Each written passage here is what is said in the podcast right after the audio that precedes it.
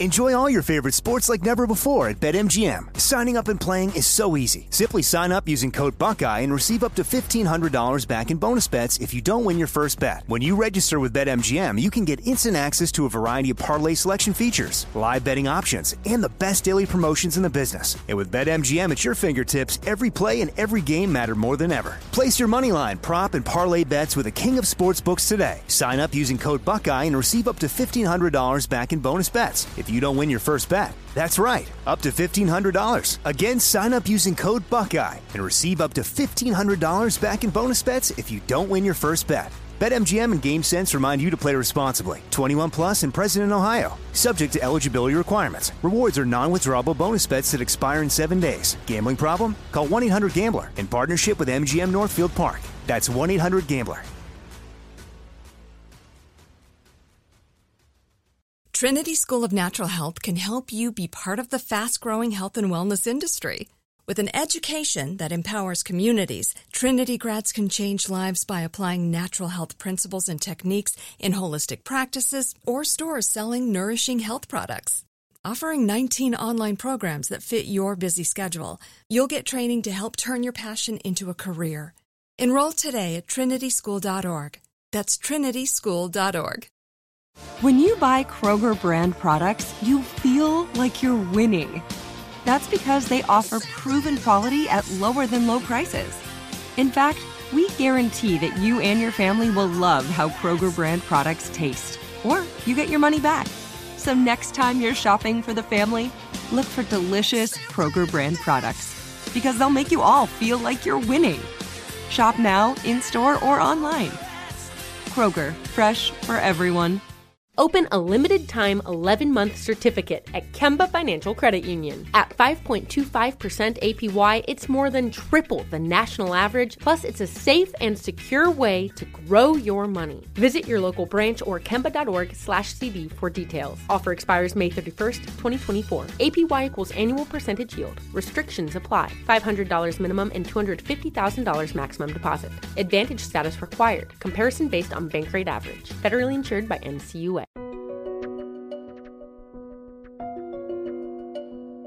On November 8, 1994, while incarcerated for murder in Arizona, Jerry Paisley sat down with three investigators and made a series of startling claims. In a minute, we'll review them. But first, let's go over what we know to be true the facts. Fact Congressman Nick Begich vanished on October 16, 1972. Fact Peggy Begich, Nick's widow, married Jerry Paisley 17 months later. Fact Paisley had documented ties to two mob families, the Bonannos and the Licavolis. Fact Paisley committed at least five murders and three bombings. Fact Paisley and Peggy started a business, Max Inc., shortly after they married in 1974. Fact Paisley and Peggy's partner, the company's vice president, was a man named Danny Zivinich. Fact Peggy received a windfall of cash after Nick, her first husband, disappeared. These things we can prove. Now, claims. And again, these are Jerry Paisley's claims, not mine. Claim Peggy Begich met with mob boss Joe Bonanno in the summer of 1972, right before Nick Begich vanished. Claim Joe Iatarola, a Bonanno lieutenant nicknamed Joey the Eye, asked Paisley to carry a locked suitcase to Alaska sometime around September 1972. Claim Paisley flew the suitcase to Anchorage, where he met up with three men Danny Zivinich, Gene Fowler, and Larry Fowler. Claim Zivinich later told Paisley that the suitcase contained a bomb and that the congressmen were assassinated.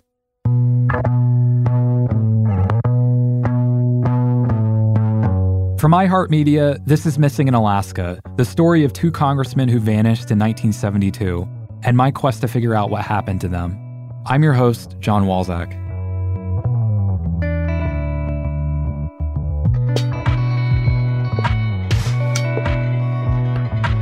On January 23, 1995, Paisley reiterated his claims during a follow up interview. He kept naming the same names, including Larry Fowler. Only 27 days later, Fowler was shot to death on a remote road in Alaska. And that's a fact. Are you aware that 27 days after Paisley spoke with an agent in prison that Larry Fowler was murdered? Yes. Did you know was that shortly after Paisley spoke with an agent? Yes. That's Dave Tullis of the Alaska State Troopers, one of three investigators who interviewed Paisley in 1994. That whole homicide was a little bit strange, also, but um, Larry Fowler was uh, had a reputation was not the nicest guy you'd ever want to meet here in Alaska. And Larry Fowler's homicide was odd. Yes. Why? He was apparently drinking late at a club. He was the owner of a pawn shop. Uh, he called for a taxi. I don't know where his vehicle might have been at the time, uh, and instructed the taxi driver where to go. And he ended up on the upper part of the hillside. Got really, he had fallen asleep, woke up, was really disturbed, as I recall it. He pulled out a handgun and threatened the taxicab driver, according to the surviving member of this, which was the taxicab driver. The taxicab driver just happened to have a weapon in his vehicle. He pulled it out and immediately shot Larry Fowler. The cab driver said he acted in self defense. This taxicab driver did not have a history of crime. He was a um, immigrant to the United States and to Alaska. He was, I believe, Polish. Um, but I didn't find anything completely bizarre about his story except for the fact that he just shot somebody with uh, the provocation being that he thought his life was being threatened and he was employing self defense. But it was just a strange homicide at the time. We had other homicides that followed that were a little bit strange also involving some Russian immigrants. But this one was particularly strange because Larry Fowler was uh, the victim. The night Fowler died, he had been drinking at an Anchorage bar called the Timeout Lounge. That's where the cabbie picked him up. The cabbie claimed that Fowler directed him into the hills outside Anchorage. He claimed that Fowler, at some point, for some reason, pulled a gun, pointed it at him, and said, You will be dead, motherfucker. You will be dead. He said he shot Fowler in self defense.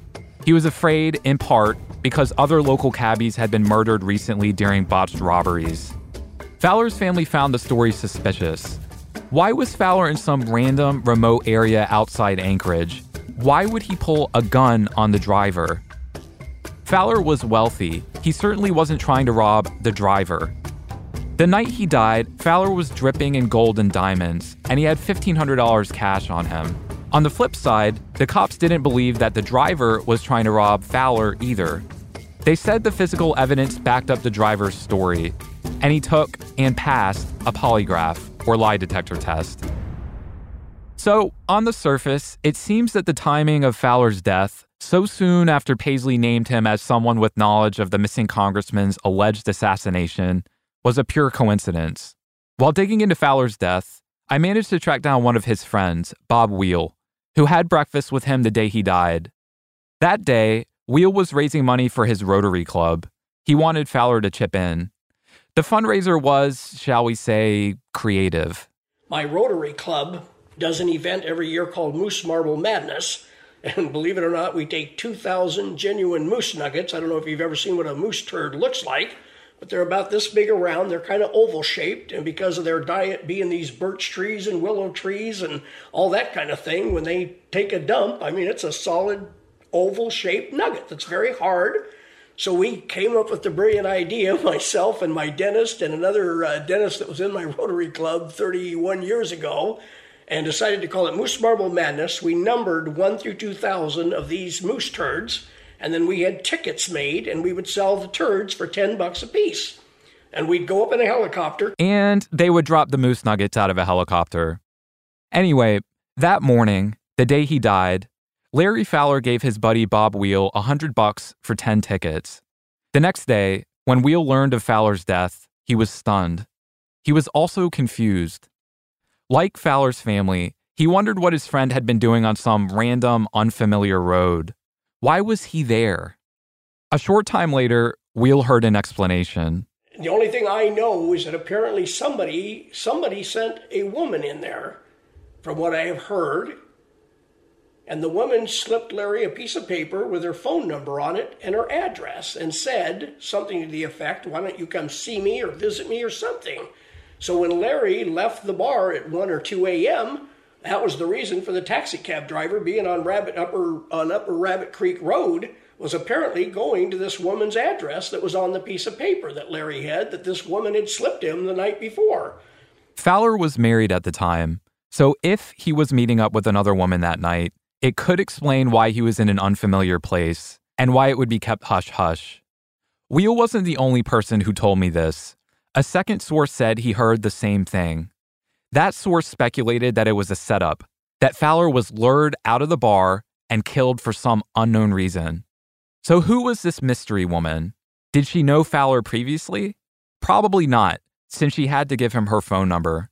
Adding to the intrigue, multiple sources told me that, at the time of his death, Fowler was funneling illegal contributions to political campaigns and cash directly to multiple politicians. I've heard names of people allegedly involved in the scheme, but without further proof, I can't disclose them for now.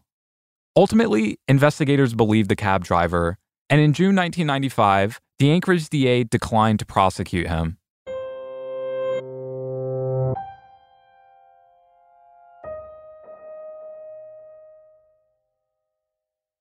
Enjoy all your favorite sports like never before at BetMGM. Signing up and playing is so easy. Simply sign up using code Buckeye and receive up to $1,500 back in bonus bets if you don't win your first bet. When you register with BetMGM, you can get instant access to a variety of parlay selection features, live betting options, and the best daily promotions in the business. And with BetMGM at your fingertips, every play and every game matter more than ever. Place your moneyline, prop, and parlay bets with the king of sportsbooks today. Sign up using code Buckeye and receive up to $1,500 back in bonus bets if you don't win your first bet. That's right, up to $1,500. Again, sign up using code Buckeye and receive up to $1,500 back in bonus bets if you don't win your first bet. BetMGM and GameSense remind you to play responsibly. 21 plus and present in Ohio. Subject to eligibility requirements. Rewards are non-withdrawable bonus bets that expire in seven days. Gambling problem? Call 1-800-GAMBLER in partnership with MGM Northfield Park. That's 1-800-GAMBLER.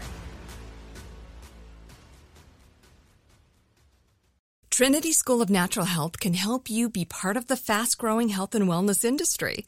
With an education that empowers communities, Trinity grads can change lives by applying natural health principles and techniques in holistic practices or stores selling nourishing health products. Offering 19 online programs that fit your busy schedule, you'll get training to help turn your passion into a career. Enroll today at trinityschool.org. That's trinityschool.org. Open a limited time 11 month certificate at Kemba Financial Credit Union. At 5.25% APY, it's more than triple the national average, plus, it's a safe and secure way to grow your money. Visit your local branch or kemba.org slash CD for details. Offer expires May 31st, 2024. APY equals annual percentage yield. Restrictions apply. $500 minimum and $250,000 maximum deposit. Advantage status required. Comparison based on bank rate average. Federally insured by NCUA. Asking the right questions can greatly impact your future, especially when it comes to your finances. So if you're looking for a financial advisor you can trust, certified financial planner professionals are committed to acting in your best interest. That's why it's got to be a CFP. Find your CFP professional at letsmakeaplan.org.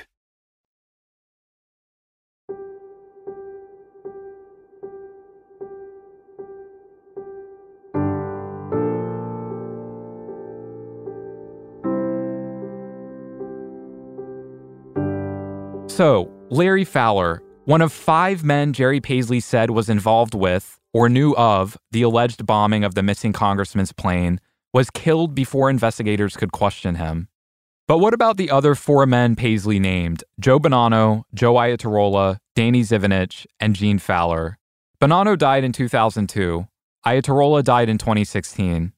I tried to interview Iatarola before he died, but when I reached him by phone in late 2014, he declined to comment and he hung up on me. Zivinich declined multiple requests for an on the record interview. And Gene Fowler, well, wait, we'll get to him. Okay, so after Jerry Paisley made such startling claims, what exactly happened? What kind of investigation took place? Here's Dave Tullis, the Alaska State Trooper. To my surprise, when I got back with the tapes, uh, we did a transcript, which I looked over, and stored the tapes in evidence. And after I decided this was pretty big news and something that needed to be uh, shared with bosses, plural, I went to my sergeant and my lieutenant and gave them my transcript and a copy of my notes. And um, they looked at it for not a long period of time and said, We need to pass this off to the FBI. And they notified the FBI and gave them the transcript. And part of my recollection is that they gave them the tapes. Now, whether those were duplicate tapes, the original tapes, I'm not sure.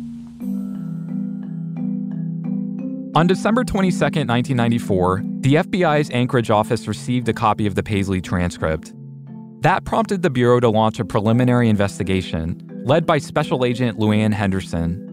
Multiple people described Henderson to me as an outstanding, hardworking agent. But for some reason, her investigation into Paisley's claims was, by all accounts, cursory, insufficient, and weak.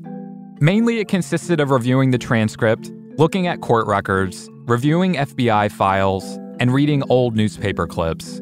To my knowledge, Henderson conducted only a single interview on September 13, 1995. That day, Henderson and another agent spoke with Danny Zivinich, Paisley's former business partner.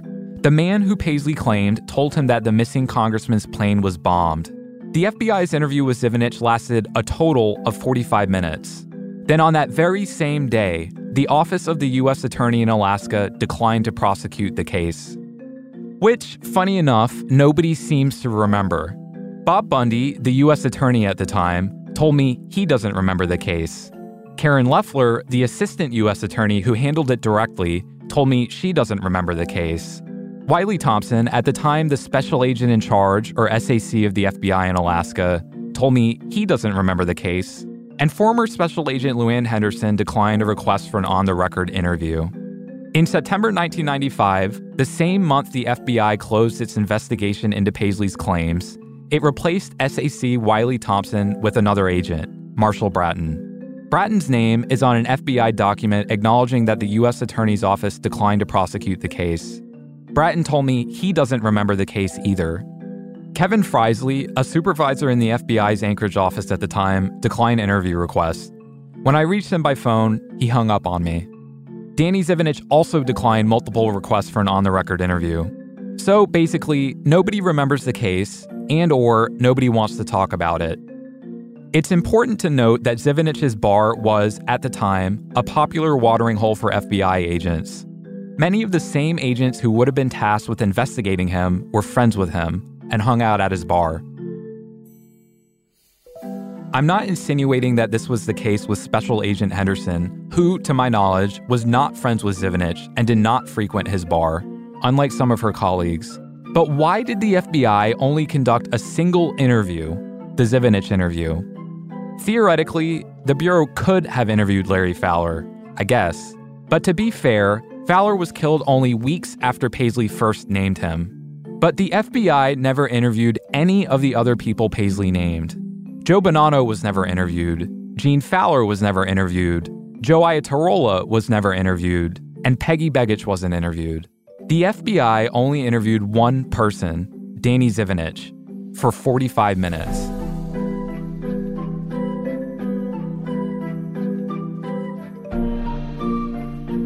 The three Arizona and Alaska investigators who interviewed Jerry Paisley in 1994, before the FBI got involved, have serious doubts about how the Bureau investigated, or more specifically, failed to investigate, Paisley's claims. Do you think, given the severity and the seriousness of Jerry Paisley's allegations, that it is sufficient enough of an investigation to basically review archives and newspaper clippings and talk to one suspect for 45 minutes? I would have to say no. I don't think that's sufficient at all. And um, one of the things I was cautious about is uh, Arizona doesn't really allow recordings in a penal institution. But the Alaska State Troopers insisted, and I insisted, that we record the conversation. Had we not done that, there would have been no record of really what happened except our notes. The FBI doesn't record hardly anything in my experience. They use 302s where they write their notes, but they do not record. And I was very pleased that the troopers uh, insisted and I insisted on recording the conversations. And I was quite surprised that it didn't go any farther than that. And the FBI apparently didn't do an extensive investigation on the subject. And I didn't really know how much they had or had not done. But word filled back over a couple of years, and I thought it was not well done at all. Dave Tullis is a reliable source if there ever was one. He served for 20 years in the U.S. Air Force as both a fighter pilot and an aircraft accident investigator. He served for six years as an Alaska State Trooper, investigating major crimes, including homicides. And later, he worked for the Anchorage International Airport Police and Fire Department. Then he retired. Mike Grimes, one of the other two investigators, also had decades of experience. First as a patrolman for the Anchorage Police Department, then on the Vice Squad, and finally as head of the department's homicide unit. Getting back to the FBI, when you got back to Alaska, what follow up did you see on what Paisley had told you about the alleged bombing? When I got back, I knew, you know, him telling me this. I knew how big a deal that was. Um, you know, two U.S. congressmen might have been murdered while they were in Alaska. I called uh, an FBI agent that I worked with on numerous cases, uh, homicides and such as that. And uh, we met, and I told her, and, and then, uh, you know, and she said, I, you know, I, I got to take this right to the SAC, you know. And I, at that time, I waited till um, uh, we were thinking these murders he's telling us about, if the bodies showed up or whatever, they were probably trooper cases, you know, from where he's saying they took them out somewhere. So Dave Tullis took the cassette tapes and had them all transcribed. And the transcription was multiple pages, about that thick. And, and uh, so I waited till I got the transcript back.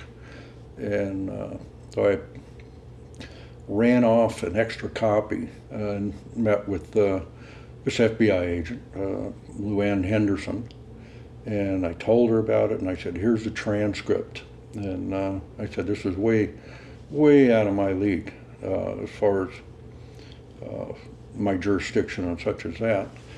And she took it, and I didn't hear anything from her for three or four weeks. You know, nothing. And uh, you know, which really surprised me because we had worked so closely on some other cases. Uh, I mean, we did a drug murder where we had to, uh, well, again, fly to Arizona to, and work this drug murder and brought a guy back with us. Uh, and he took us to where the body was uh, up in Alaska. But uh, so we we had a great relationship, and I have really a lot of respect for her. But anyway, she came back, uh, or didn't come back with any information. I finally kept calling and calling, and uh, you know, and she said, "Well, meet me somewhere." So obviously, she didn't want to meet in her office or my office, so we went and met, and she said, I said, what's going on? I, I, said, I keep waiting for a phone call of somebody wanting to interview me. And uh, she goes, uh, this ain't being handled out of here. This thing, SAC, he called Washington, and Washington said, don't do anything. You, you don't put anybody on this. Do not open an investigation. Send everything you got to us. I go, oh, okay. And uh, so I said, well, I would imagine that they're, whoever they send to look into this is going to be calling me. That only makes sense. I know everybody. I did the, took the statement from him, and uh, and I worked with the FBI over and over. I had just graduated from the FBI National Academy the year before, at Quantico. I had been brought to Quantico to instruct on our homicide response team setup. And I'd been to Quantico and the FBI Academy, gee, probably seven, eight, nine times. And they're not going to call me? I mean, that, I was amazed. I mean, I was brought as the Alaska representative for the founding of the International Homicide Investigators Association. I was the Alaska guy. And so I had been vetted by the, the feds over and over again. And these guys are going to come out of Washington, D.C., and they're not going to call the one guy that knows all these people? That doesn't even make sense. The FBI's investigation went nowhere. Like Grimes and Tullis, Tom Davis, the third investigator, also had a long, distinguished career in law enforcement. He worked for decades for the Arizona Department of Public Safety, focusing for a time on organized crime. Davis told me that, other than him, Grimes, and Tullis, someone from the FBI also interviewed Paisley directly. If that's true, and I can't prove that it is, there's no official record of the interview and no information on who conducted it. The Bureau, I know for a fact, interviewed Jerry um, only because their answer back to me was, We didn't need your approval. And I sat back and I said, That's right. I said, Did he cooperate? Well, he, he's not believable. I said, Okay. To your knowledge, was there any more in depth investigation or follow up? No, no. But a lot of that basically has to do with the fact that the conversation had to do with a person that um,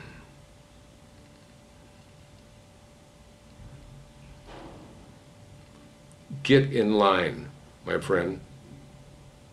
Uh, and you you want to push your weight around, that's fine. Uh, but get in line.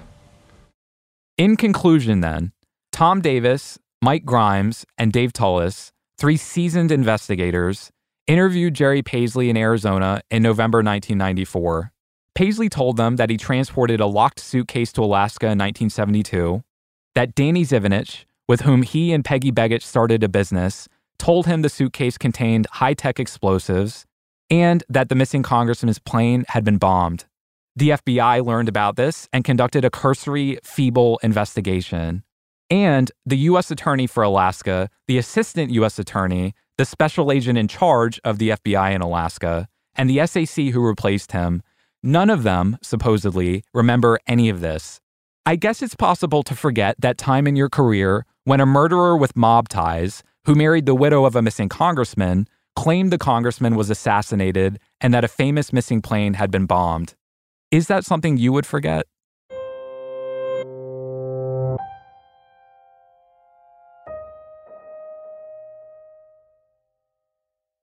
Enjoy all your favorite sports like never before at BetMGM. Signing up and playing is so easy. Simply sign up using code Buckeye and receive up to $1,500 back in bonus bets if you don't win your first bet. When you register with BetMGM, you can get instant access to a variety of parlay selection features, live betting options, and the best daily promotions in the business. And with BetMGM at your fingertips, every play and every game matter more than ever. Place your moneyline, prop, and parlay bets with the king of sportsbooks today. Sign up using code Buckeye and receive up to $1,500 back in bonus bets. If you don't win your first bet. That's right, up to $1,500. Again, sign up using code Buckeye and receive up to $1,500 back in bonus bets if you don't win your first bet. BetMGM and GameSense remind you to play responsibly. 21 plus and present in Ohio. Subject to eligibility requirements. Rewards are non-withdrawable bonus bets that expire in seven days. Gambling problem? Call 1-800-GAMBLER in partnership with MGM Northfield Park. That's 1-800-GAMBLER. Trinity School of Natural Health can help you be part of the fast growing health and wellness industry. With an education that empowers communities, Trinity grads can change lives by applying natural health principles and techniques in holistic practices or stores selling nourishing health products. Offering 19 online programs that fit your busy schedule, you'll get training to help turn your passion into a career. Enroll today at trinityschool.org. That's trinityschool.org. Open a limited time 11 month certificate at Kemba Financial Credit Union. At 5.25% APY, it's more than triple the national average, plus, it's a safe and secure way to grow your money. Visit your local branch or kemba.org slash CD for details. Offer expires May 31st, 2024. APY equals annual percentage yield. Restrictions apply. $500 minimum and $250,000 maximum deposit. Advantage status required. Comparison based on bank rate average. Federally insured by NCUA. Asking the right questions can greatly impact your future, especially when it comes to your finances. So if you're looking for a financial advisor you can trust, certified financial planner professionals are committed to acting in your best interest. That's why it's got to be a CFP. Find your CFP professional at letsmakeaplan.org.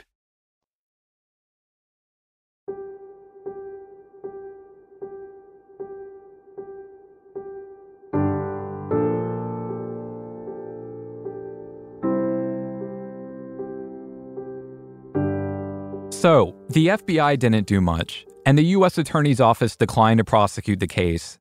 What about the media? In the mid 90s, an enterprising producer for Dateline NBC named Chris Scholl learned about Paisley's allegations and launched his own investigation. Scholl, who's now an executive at NBC News, did a really good job. I respect him. We had some of the same sources. One of these sources gave me copies of letters and emails Scholl sent in the 90s and early 2000s. Typically, I would never report the content of another reporter's correspondence. But since so few people investigated Paisley's claims, so many sources have died, and the information is valuable, I'm breaking that rule. In an email sent to a source on September 17, 1997, Scholl wrote that he spoke, quote, to a former reporter for the Anchorage Daily News. He won a Pulitzer for reporting on the mafia in Alaska in the 1970s. And he told me my theory was not only plausible, but that law enforcement sources of his speculated about a bomb even back then. Scholl continued, quote, The reporter told me one of his law enforcement sources took several statements from witnesses that night who reported seeing someone lurking around the plane. I'm trying to locate the officer who told the reporter this and ultimately those witnesses. So here we have a four time Emmy Award winning investigative producer saying that one of his sources, a Pulitzer winner, heard directly from a cop that witnesses saw someone lurking around the congressman's plane the night before it disappeared. I know that's a chain of so and so heard from so and so, but look at the provenance. A cop told a Pulitzer winner, who in turn told a respected producer for Dateline NBC. In a separate letter to a different source, which I also obtained, Scholl emphasized that he was in no way a conspiracy theorist. Quote, My profession requires skepticism, but I'm also a committed investigative journalist, and frankly, it just seems like something stinks here. He goes on to say that he was, quote, immensely skeptical of claims made by people like Paisley, who clearly enjoys talking about his past exploits. That alone may be enough motivation for him to lie. But beyond that, he seems to have little reason to completely fabricate a story. And in fact, large chunks of what he's saying I've been able to document. Honestly, I dreaded asking Scholl for an interview. This is just a weird situation for both of us. Because now, not only is Scholl an executive at NBC News, but specifically, he helps to oversee news standards, working on issues of fairness and accuracy. Typically, he would be one of the people helping to decide whether or not NBC reporters should participate in a project like this. So I was surprised that he agreed to do an interview, and I was excited to speak with him. You had the rare opportunity to speak to Jerry Paisley. Did you interview him in prison? I met him. Um, yeah, not with a camera, but yes, he was in a jail, um, prison. Um, it was um, whatever the name of the jail is there in Tucson. The Pima County Jail. Right, that sounds right. and, and what was what was that experience like meeting him? Um, weird. I mean, I arrived, and uh, you know, you go through the normal security stuff with the jail um, uh, glass, reinforced doors, all of that kind of thing.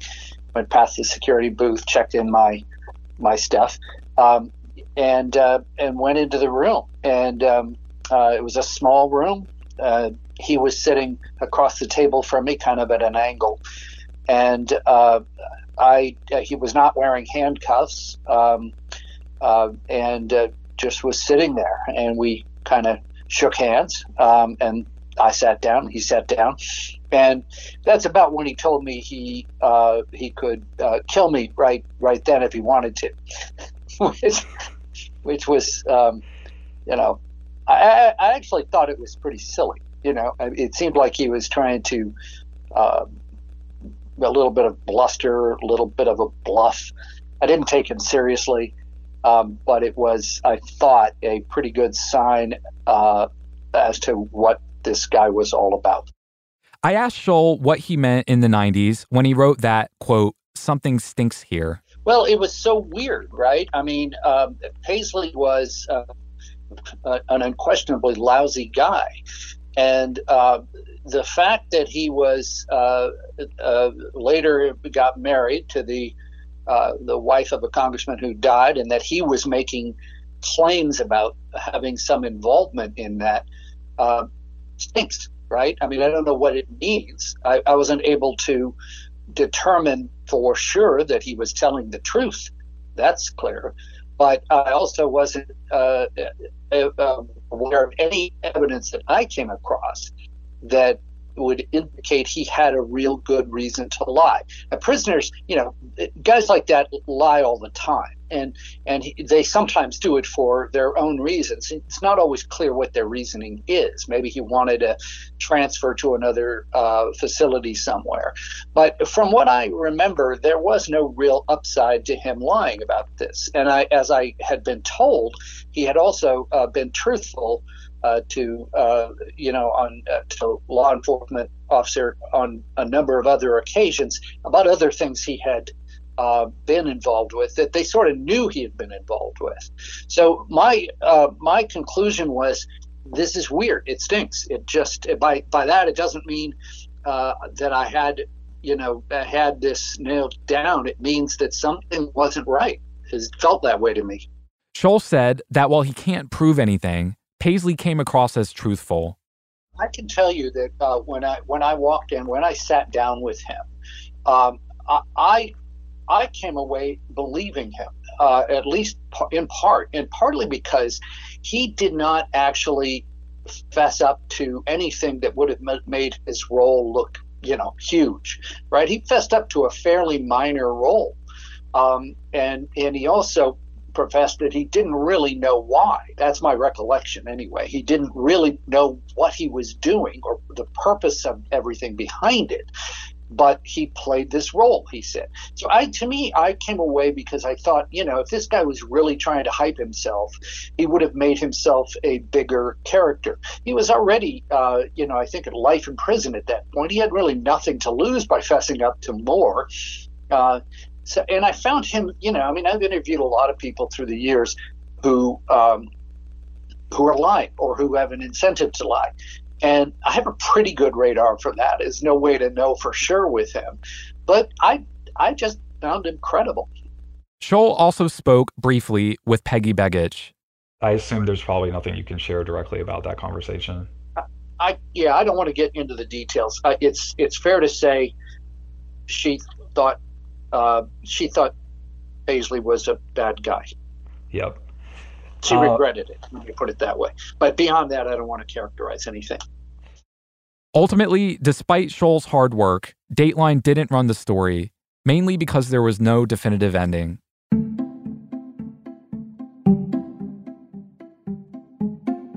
So, who was the Pulitzer winning reporter who told Scholl that witnesses saw someone lurking around the missing congressman's plane the night before it vanished? In an email, Scholl didn't name the reporter, but his description of a reporter who won a Pulitzer in Alaska in the 70s narrows things down significantly. In fact, there are only two people who fit that profile Bob Porterfield and Howard Weaver. Porterfield and Weaver worked for the Anchorage Daily News, in 1976, they won a Pulitzer for a series they did on the statewide influence of the powerful Teamsters Union. I tried to interview the men, both of whom are still alive. Porterfield declined requests for an on the record interview. Weaver, however, agreed to speak with me. But after our initial email exchange, he stopped responding. Scholl said that, if memory serves him, it was Weaver, not Porterfield, who told him that witnesses saw someone lurking around the plane the night before it disappeared. Oddly enough, Weaver's name has come up repeatedly during my investigation, sometimes in unexpected situations. Multiple people, not Chris Scholl, but others, told me that Weaver knows much more about all of this than he's letting on, that he has specific, important information about Paisley's claims. So, Howard, if you're listening, call me.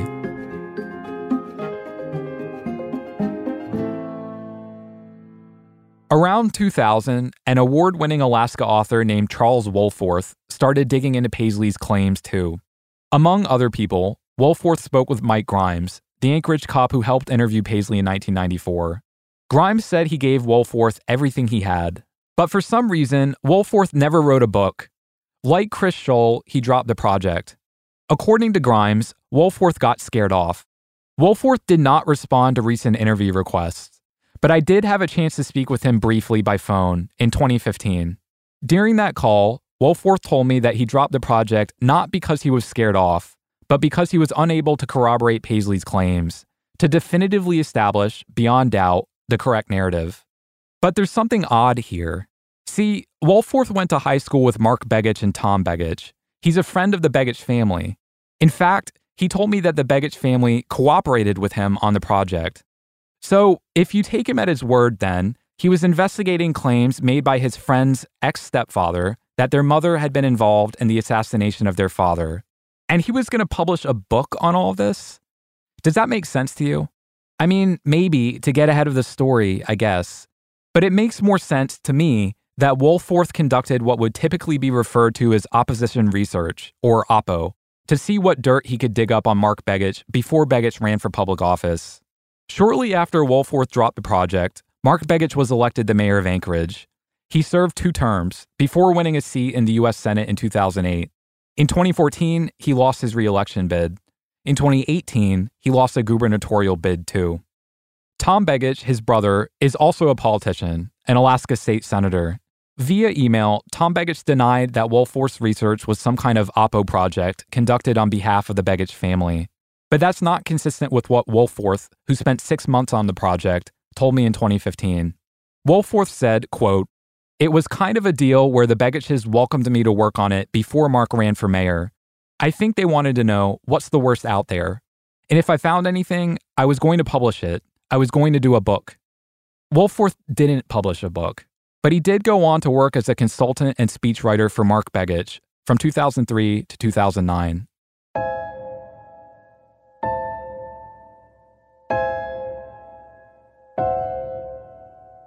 So, in conclusion, before me, there were at least two other journalists who investigated Paisley's claims Chris Scholl, the Dateline producer, and Charles Wohlforth, the author.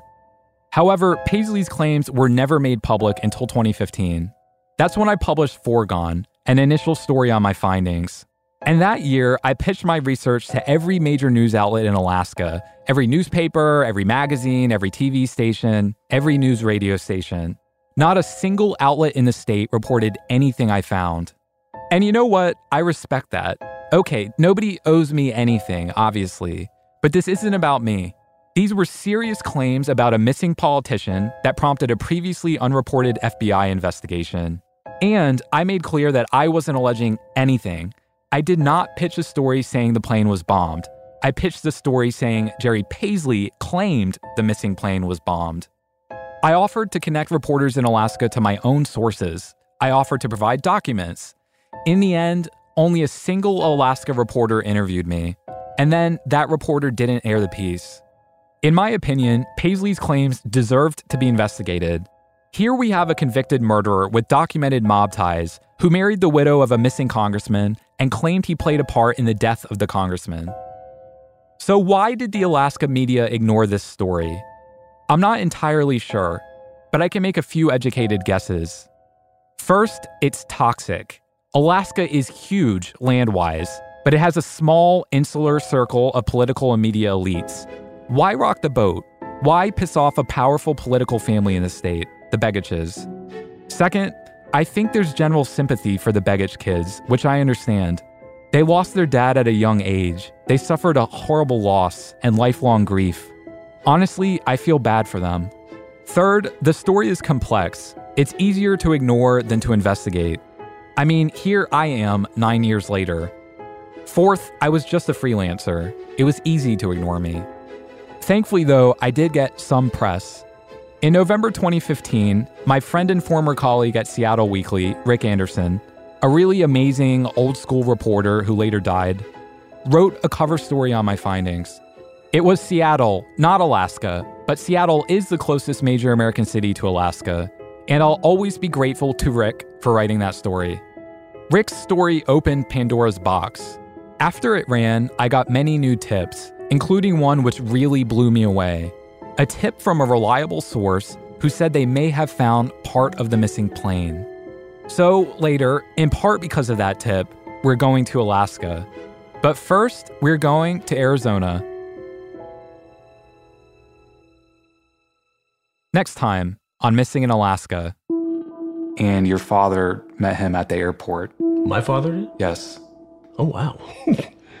did, you, did you not know that? No, no. This is the only thing I know about anything to do with, uh, with, with, with what I think you're talking about is Jerry was telling people there's a real big deal about to go down.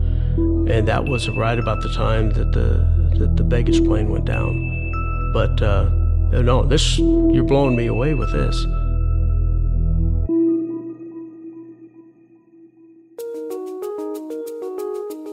Before we go, two things. First, we're dropping a bonus episode this week. It's the full text of a never before published report on Jerry Paisley, prepared by a private investigator for Dateline NBC. So check it out. Second, something new an epilogue.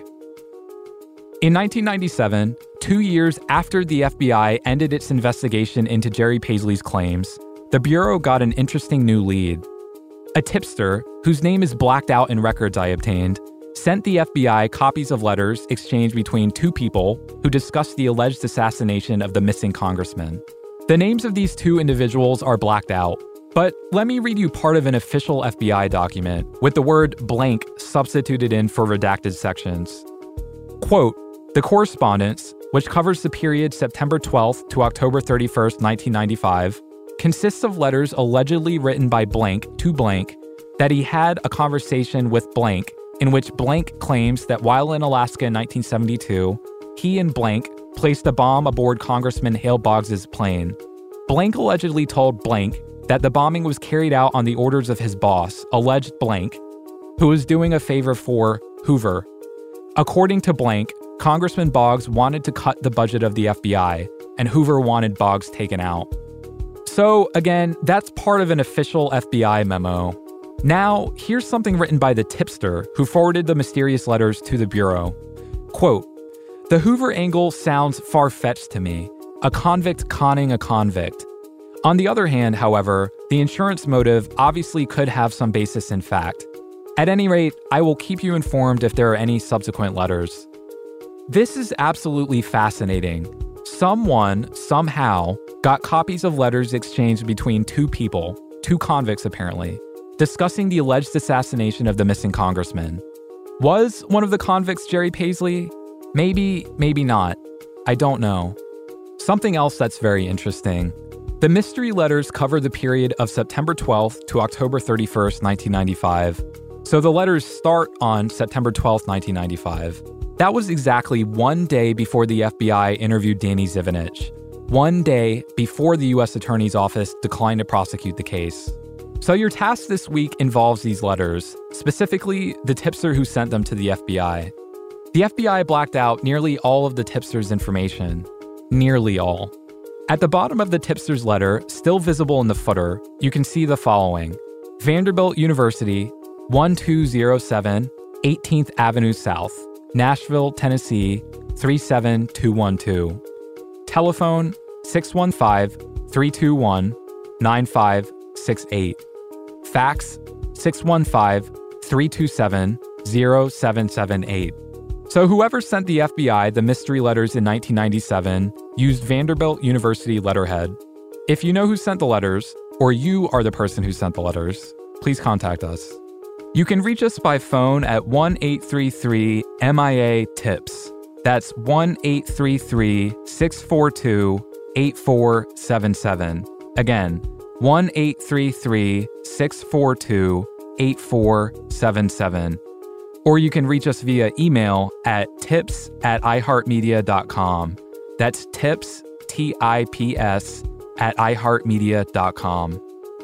An important note None of the people Jerry Paisley claimed took part in or had knowledge of the alleged bombing Joe Bonanno, Joe Iatarola, Danny Zivinich, Gene Fowler, Larry Fowler, or Peggy Begich were ever charged with or convicted of crimes tied to any of Paisley's allegations. Ben Bowlin is our executive producer. Paul Decant is our supervising producer. Chris Brown is our assistant producer. Seth Nicholas Johnson is our producer. Sam Teagarden is our research assistant. And I'm your host and executive producer, Jon Walczak. You can find me on Twitter at, at Jon Walczak, J O N W A L C Z A K. Special thanks to Tom Davis, Mike Grimes, and Dave Tullis for having the courage to speak out while so many others remain silent. Missing in Alaska is a co production of iHeartMedia and Greenfort Media.